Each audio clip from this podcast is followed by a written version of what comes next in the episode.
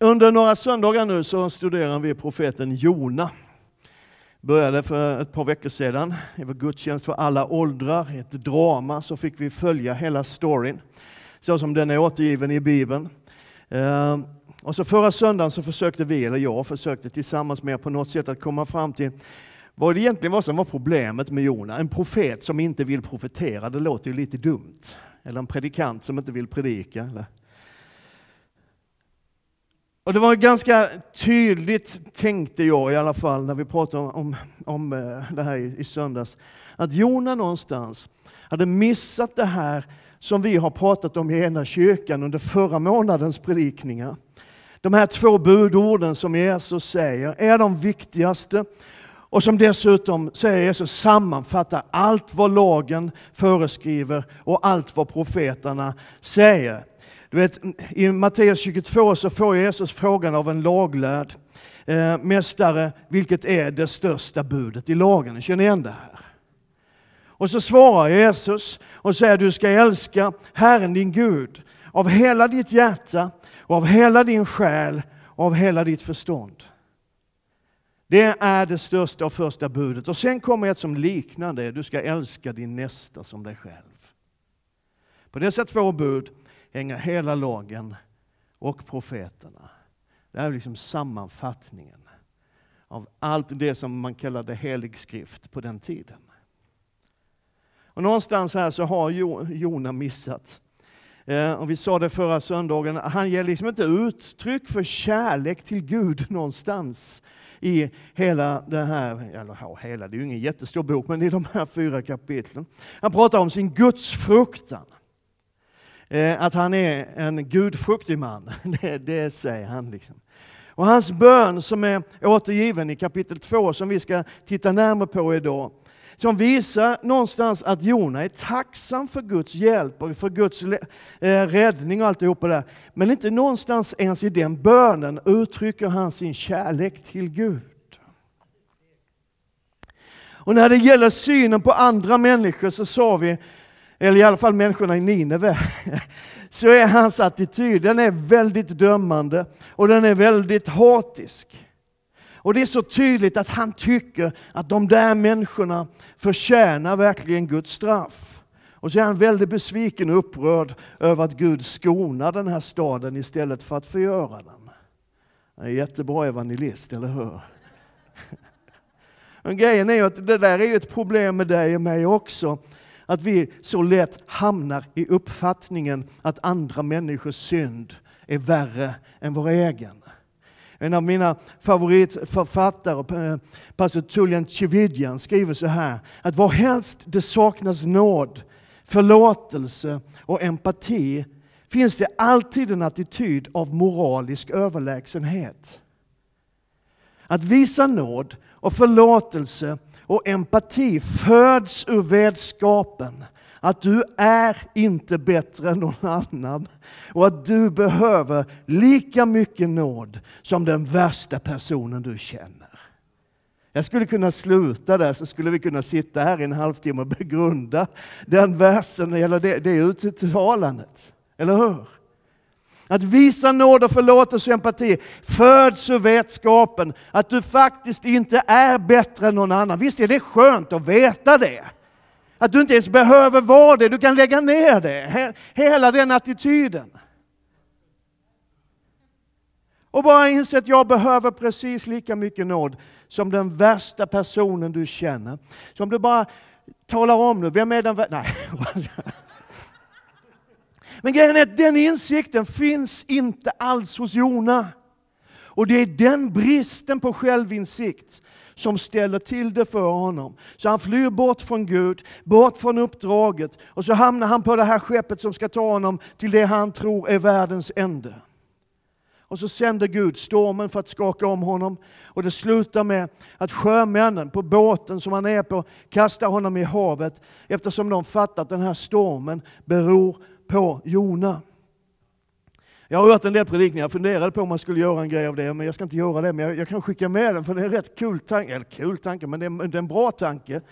Jag har hört en del predikningar där man liksom gör en grej av att Jona är på väg neråt hela tiden. Det står Gud säger bryt upp, säger Gud.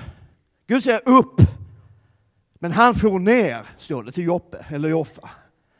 Och sen så gick han ner i skeppets inre. Så kaptenen fick säga åt honom, kom upp! Men han gick ner. Och nu, liksom när vi möter honom, så är han på väg ner till havets botten. Man kan liksom inte sjunka så mycket djupare än till havets botten, eller hur? Och då står det så här i Jona 2.1. Lite annan versindelning för de som följer den engelska bibeln. Där är det sista versen i, i första kapitlet, men det är inte så noga. Det står så här. Herren sände en stor fisk som slukade Jona och han var i fiskens buk i tre dagar och tre nätter. Jag känner att det är väldigt svårt att gå vidare i det här om vi inte kan prata om den här firren. Eller hur? Ska vi göra det? Ska vi ta och börja med den här fisken? För den har ställt till problem för en del människor.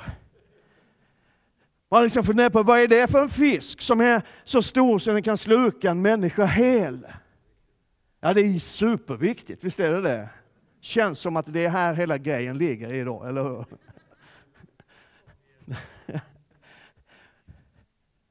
Och det finns ju en del berättelser om människor som har blivit uppätna av hajar. Eller hur? I Australien, där eh, min son och hans familj bor, där är det jättemycket hajar och det är liksom någon hela tiden, nästan, ja, det är inte varje dag, men då och då liksom, så är det folk som blir attackerade och uppätna av hajar. Men de blir sällan slukade hela. Eller jag vet inte, det händer nog aldrig faktiskt. Utan i små goda nuggets. Sådär. Finns, finns det fiskar som är tillräckligt stora för att svälja en människa hel? Och som dessutom har tillräckligt mycket syre i magen för tre dygn? En bra fråga, eller hur? Jättebra. Tänk vad du får tänka när du kommer till kyrkan. Liksom. Och världens största fisk det är valhajen. Den kan bli sådär 18 till 20 meter lång och det är imponerande fiskar. Jag har sett de här när vi var ute och, och vi hade fiskespö med oss. Utan, utanför kusten i Peru, ungefär ja, från kust, rakt ut, därifrån Sandra är just nu, rätt ut på kusten i Peru. Där var vi ute så här. och så helt plötsligt så, så fanns de här valhajarna där och då drar man upp linan ska jag säga, för man vill inte ha en sån, en sån där kan ju dra ner hela båten. Liksom. De kan väga upp till 36 ton och det är faktiskt, tror det, det är mer än vad jag väger. De har i och för sig en väldigt stor och bred mun. En och en halv meter bred kan bara munnen bli. Det måste vara tjatigt att höra på dem. Men de här fiskarna som är så stora, eh, och och de äter egentligen mest plankton och småfisk och har inte en magsäck som kan rymma en människa. Jag vet inte om ni minns berättelsen, i somras så dök det upp en berättelse i svenska tidningar så här om hummerfiskaren Michael Packard, eh, som under en dykning plötsligt upptäckte att han befann sig i gapet på en knölsvan. Eh, knölsvan? Knölval heter det. Knölval, ska vi säga det? Det står knölsvanar, vet du, ibland går det fort. Knölval, det är något annat. Är vi överens om det? Jag ska bara se så du var vaken. Amen. Och den här storyn dök upp i svenska tidningar i somras, men den är några år gammal egentligen. Så här. Och Michael Packard överlevde, han mår bra. Men hans fiskekompisar, alltså de, de som var med och såg det här ske, de säger att det var över på sådär 40 sekunder. Det var inte tre dagar. Varken i en svans mun eller i en vals mun. Och det fanns någon liknande berättelse från början av 1900-talet, då sjömannen James Bartley påstås ha blivit funnen levande inuti en harpunerad val. 36 timmar efter att han föll över bord. Och så här, och det är väldigt osäkert om den berättelsen är sann. Säga.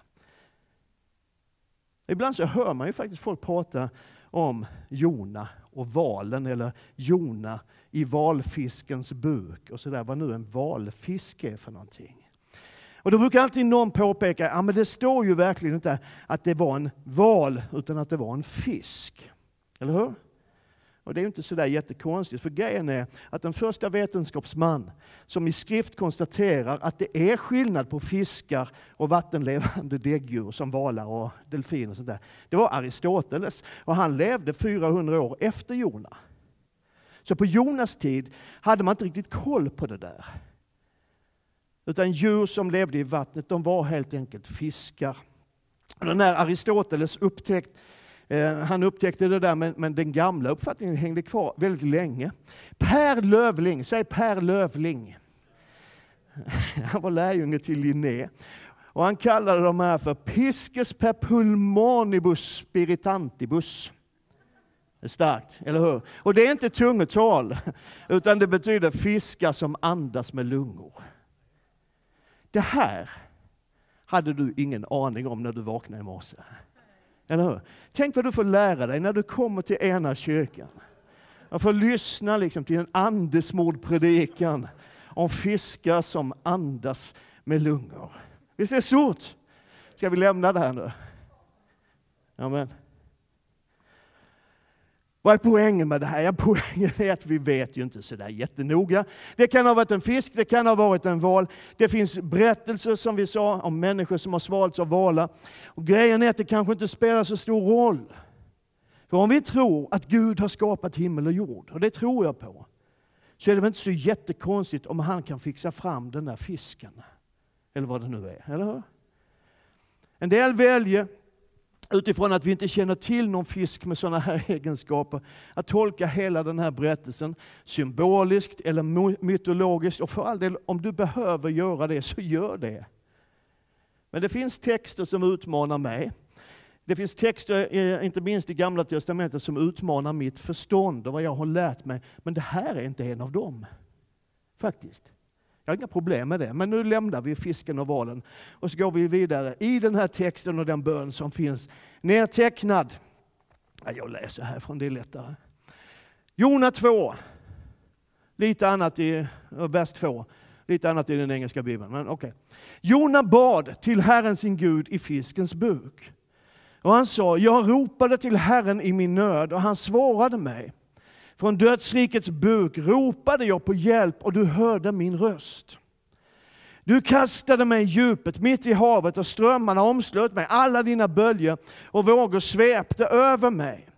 Jag tänkte, jag är fördriven från dina ögon, men jag ska återförse se ditt heliga tempel. Vatten omslöt mig ända till halsen, djupet omgav mig. Sjögräs snärjde sig runt mitt huvud. Det är väl en målande beskrivning, eller hur? Och jag sjönk ner till bergens grund med jordens bommar bakom mig för evigt. Men du förde mig levande upp ur graven, Herre min Gud. När min själ tynade bort i mig så tänkte jag på Herren och min bön nådde dig i ditt heliga tempel. De som håller fast vid tomma avgudar överger den nåd de har fått. Men jag ska offra till dig tacksägelse. Det jag lovat ska jag uppfylla. Frälsningen finns hos Herren. Och sen den sista versen, den, den har jag inte med här, men där står det att Gud talade till fisken så han spottade upp Jona på land. Amen. Och det finns ju en massa saker man skulle kunna säga om den här bönen. Man känner igen språket, liksom språkdräkten och, och många uttryck från psalmerna i Salteren. Och jag, jag nämnde lite grann om det här, vi var, var på ett av av våra vårdboenden här i, i fredags. Och då nämnde jag lite grann utifrån den här bönen. Eh, till de som var där. Jag sa, det, man, man, kan ju, jag sa så här, att man kan ju undra lite grann om inte den här bönen är en liten aning friserad i efterhand. Eller hur? För det Jonas säger det är ju ungefär det här att jag var ju instängd inuti en fisk eller en val, i magsäcken. Och det var rätt trångt och det var svårt att andas faktiskt. Då. lite halvsmält fiskmat och magsyra. Och då förstår ni, då bad jag så här strukturerat om en psalmistisk touch. Eller hur? Jag tror ju att hans bön när han var där i fiskens mage, den var i stort sett bara Hjälp! Eller hur? Och sen så när han kom ut och så där, så hade han tillfälle att skriva ner sin story. Och så blev det lite finare formulerat så. Eller hur? Känns lite mer troligt, tycker jag. Men det spelar inte så där jättestor roll. Men inledningen av den här bönen är så otroligt stark. Eh, jag ropade, bara tänk på vad det står här. Jag ropade till Herren i min nöd och han svarade mig. Det är en predikan i sig själv, bara den versen. Jag ropade till Herren i min nöd och han svarade mig. Vilket vittnesbörd det är. Jag ropade till Gud, när då? När jag var i nöd när det var som allra mörkast och när jag inte såg någon utväg alls, när allt hopp egentligen var ute, då ropade jag till Gud och vet ni vad? Han svarade mig. Amen. Bibeln säger, det finns massvis med sådana här texter, Jeremia 33, ropa till mig så ska jag svara dig och låta dig höra om stora ofattbara ting som du inte känner till. Eller psalm 50 och 15, det man kallar liksom himlens nödnummer. Eh, direkttelefonen, alarmnumret, vad heter det? Ja. Ropa till mig på nödens dag. Jag ska rädda dig och du ska ära mig eller prisa mig, står det i någon översättning. Eller Jesaja 65, det är ju sånt löfte att det ska ske att innan de ropar, till och med, ska jag svara. Medan de ännu talar ska jag höra. Det är vad Gud säger till sitt folk, till den som ropar till honom. Att till och med innan du öppnar din mun och ropar till honom, när du är i din nöd, när du är i din mörkaste dal, när du tycker att du är på väg ner mot botten i tillvaron och du ropar till Gud, så säger han att han ska svara dig.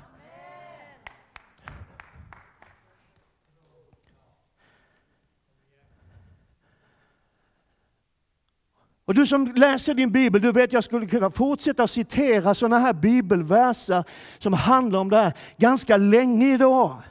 Eller hur? De tar liksom inte slut. Vi tar ett till där Jesus själv som säger, be och ni ska få. Sök och ni ska finna. Bulta och dörren ska öppnas för er. För var och en som ber, han får. Den som söker, han finner. Och för den som bultar ska dörren öppnas. Och det är inte någon amerikansk framgångsteolog som har skrivit ner det där någonstans, utan det är Jesus själv som säger att om du ber så ska du få. Ropa till mig, säger Gud.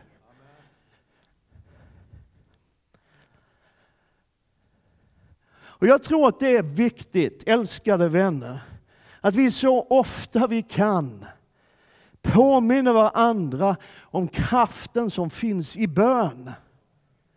När vi står inför svårigheter, när vi är som enskilda eller som församling står inför tuffa omständigheter, vad gör vi då? Ja, men vi kryper inte ihop och deppar ner oss, utan vi ropar till en Gud som hör när vi ber.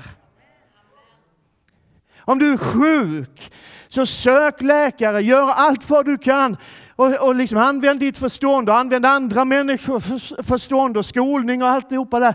Men glöm inte att ropa till Gud. Om din ekonomi är kass, så gör vad du kan, utom att råna banken, för det är en dum idé. Men gör vad du kan, fixa till din budget, gör de åtgärder som behövs. Men glöm för Guds skull inte att ropa till Gud.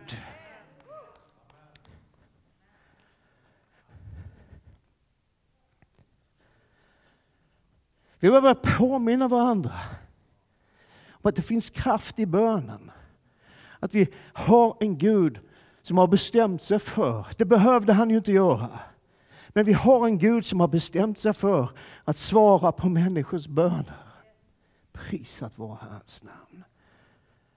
Så när Jona bad så fick han hjälp och Gud grep in och svarade på hans bön. Och då är det ju lite märkligt, men också lite typiskt, att vi så ofta, likt Jona, väntar till sista minuten. Sista sekunden liksom, innan vi vänder oss till Gud.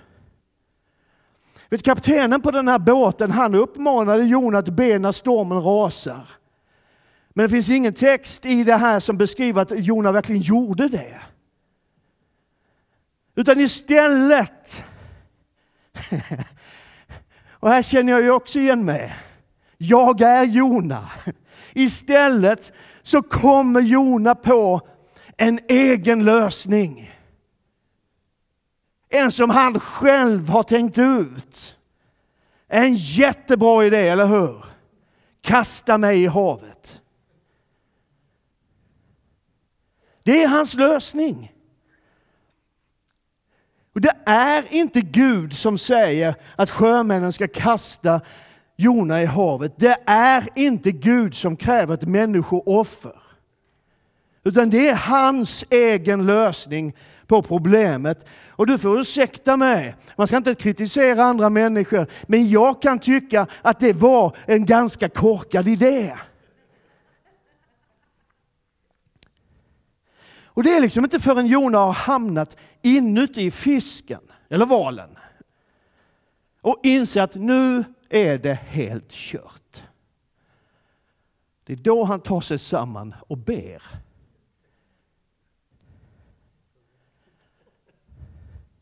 Och kanske är det lite så, lite för ofta i våra liv också.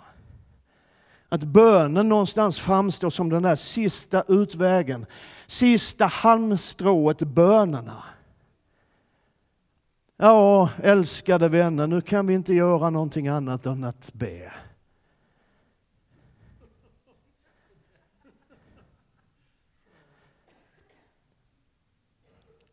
Vi kanske skulle börja där istället. När man liksom känner doften av ett problem. Har du känt doften av ett problem någon gång? Vi kanske skulle börja då och be. Istället för att vänta tills vi är på väg att sjunka ner till havets botten. Liksom att börja be innan vi har slagit knut på oss själva. Och innan vi har hunnit ställa till det allt för mycket med våra egna lösningar och idéer. Varför väntar vi så ofta med att be? Jag ställer frågan till mig lika mycket som till dig. Varför väntar vi så ofta med att be när Bibeln säger att vi kan komma frimodigt inför Guds tron, inför nådens tron, för att få barmhärtighet och finna nåd till hjälp i rätt tid? Det är Hebreerbrevet 4.16 om du undrar. Varför väntar vi? Och ibland så är det precis som att vi litar mer på kraften i våra egna tankar och vårt eget förstånd än på kraften i bön. Vi säger ganska ofta, tror jag, jag har nog sagt det själv en och annan gång också till någon som har det svårt, att jag ska tänka på dig.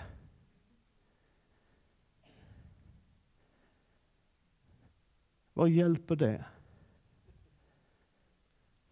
Det inte så länge sedan i ett inlägg på Facebook, någon av mina vänner på Facebook, en kristen vän, skrev om någon som gick igenom en svår period och så skriver han så här och uppmanar, ni som brukar be, be.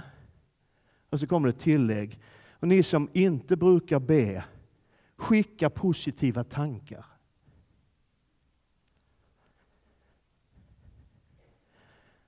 när jag läser sånt så tänker jag så här, hur skulle det kunna hjälpa? Och sen kommer, kommer liksom en fråga också. Hur gör man ens när man skickar positiva tankar? Hur går det till? Jag kan tänka positiva tankar, men hur skickar jag dem?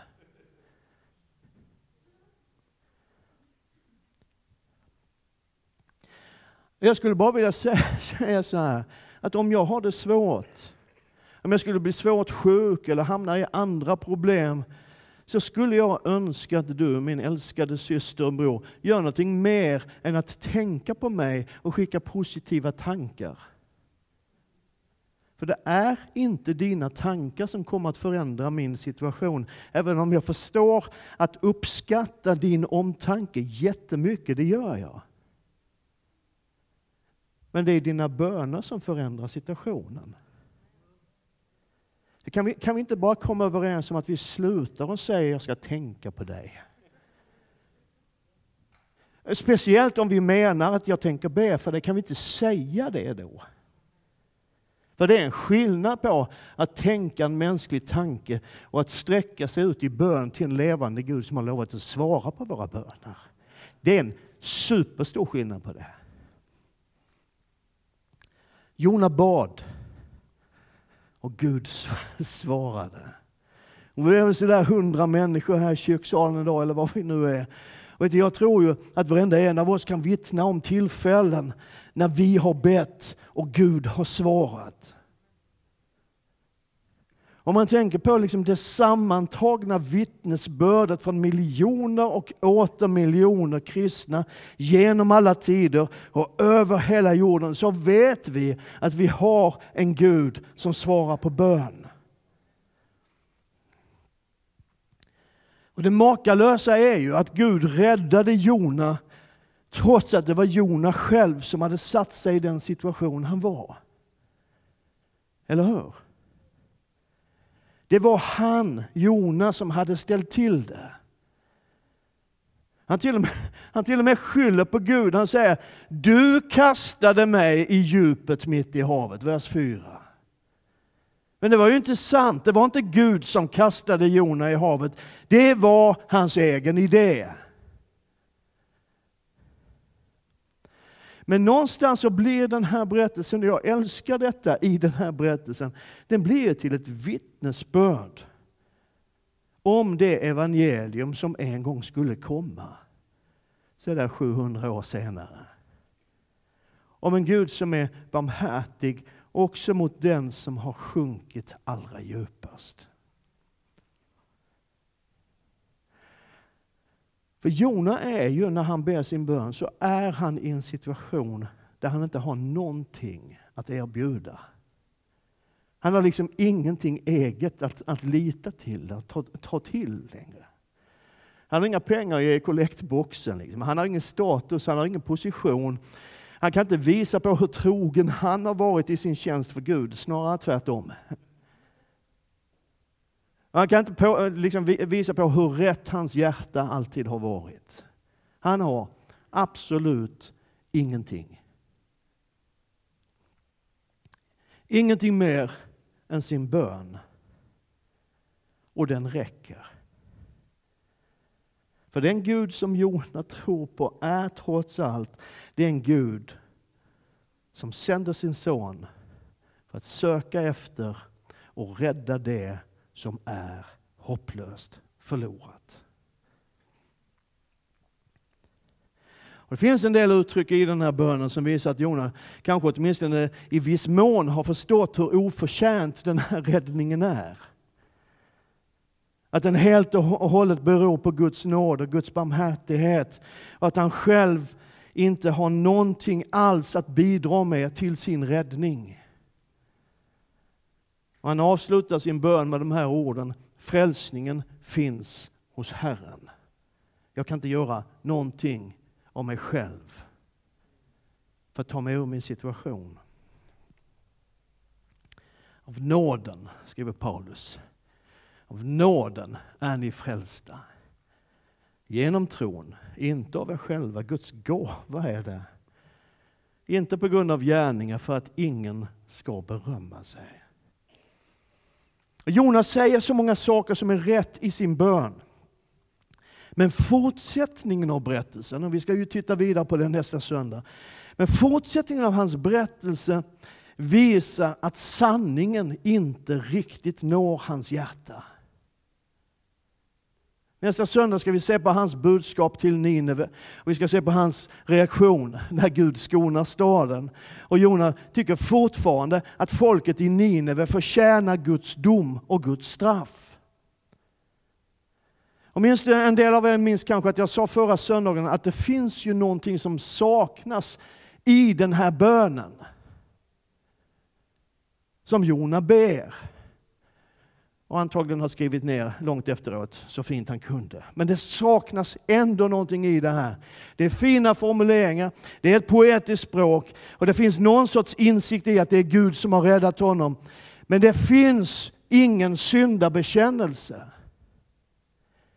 Det finns ingen ånger, det finns inga uttryck eller tecken på att han inser att en omvändelse och förlåtelse var nödvändig. Och det, någonstans är det ju märkligt. Du och jag hamnar ju precis där vi också ibland. När Gud bokstavligen har gjort det som David skriver om i psalm 40. Han drog mig upp ur fördärvets grop upp ur den djupa dyn. Han ställde mina fötter på klippan och gjorde mina steg fasta. Det har ju Gud bokstavligen gjort med Jona och med dig och mig också. Och ändå så tycker Jona att han är bättre än de där människorna i Nineve. Trots allt det som han har gått igenom, trots den här dramatiska räddningen, så har Jonas hjärta inte förändrats. Den enda skillnaden är att den här gången, som vi ska läsa om nästa söndag, faktiskt går till Nineve och gör det som Gud har gett honom i uppdrag att göra. Men hans hjärta är oförändrat. Han tycker fortfarande att han är bättre än nineviterna. Att hans egen synd är mindre än deras synd. Och jag tänker att det måste vara den farligaste inställningen en kristen kan ha till andra människor.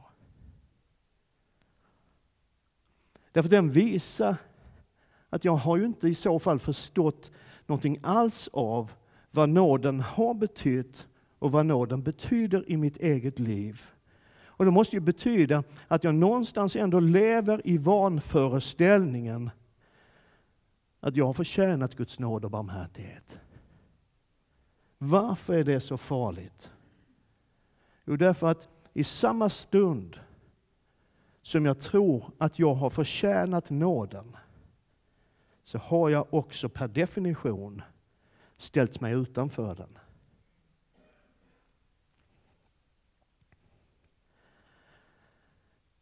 Bibeln säger i klagovisorna, det är Herrens nåd att det inte är ute med oss.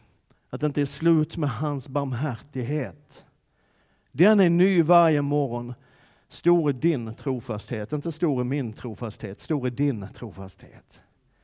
Vad betyder det att det är Herrens nåd att inte är ute med oss? Det betyder på ren och oförfalskad och modern skånska att det är Guds nåd att det inte är helt kört för dig och mig.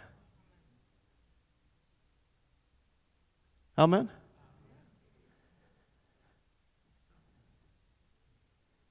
Det finns ingenting annat än Guds nåd som kan rädda oss, som har räddat oss, som kommer att rädda oss. Det är Guds nåd.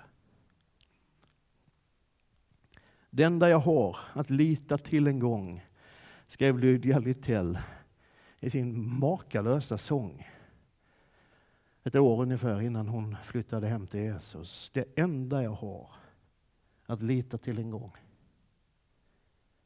det är Guds nåd. Guds gränslösa nåd.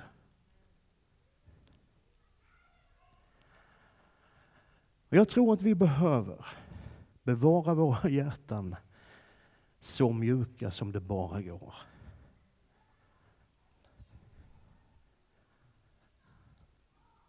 Någon berättade här innan, innan vi gick in till gudstjänsten i bönerummet om en upplevelse om att församlingen, det är som en eld. Folk går omkring här ute i stan. Det är kallt. Det blir kallare och kallare. Men det är också kallt i människors hjärtan. Vi har elden, vi har livet, vi har allt detta som Gud liksom har gett till oss. Men om det ska kunna nå ut till de här människorna som lever i kylan, som lever utan framtid och hopp i sin tillvaro. Vanliga människor som du och jag möter varje dag, som inte har upplevt Guds kärlek, som inte har upplevt Guds kraft. Om, om den här elden som finns i församlingen ska kunna nå dit ut, så måste vi, tror jag, tokälska de människor som finns runt omkring oss. Älska dem tills hjärtat blöder och går sönder. Och aldrig för ett enda ögonblick tänka att vi är det minsta bättre än någon annan människa. Jesus kom inte för att göra de präktiga lite präktigare. Eller hur? Det är inte det kristen tro handlar om. Jesus kom för att söka efter och rädda det som var förlorat. Ibland tänker man att istället för att vi hade sådana här kors och grejer på så man skulle ha sådana här loser-tecken i pannan, eller hur? Och tacka Gud för det. För att om du inser att du är förlorad så har du ju redan vunnit hälften, för då kan ju Jesus rädda dig. Det är så länge vi inte inser att vi är förlorade, att vi är losers, som det blir omöjligt för Jesus att sträcka ut sin hand till oss. Eller sträcka ut den kan han göra, men vi kommer aldrig ta den förrän vi fattar, jag behöver dig. Bevara ditt hjärta mjukt. Inte minst i förhållande till andra människor. De där människorna som syndar på ett annat sätt än vad du syndar. Och låt Amazing Grace få fortsätta att vara just amazing. Förunderlig heter den svenska översättningen. Det är också ett ord. Låt den förunderliga nåden få fortsätta att vara förunderlig. Och kom ihåg, älskade syster och bror, vi har en Gud som svarar på bön. Och allt folket sa Amen.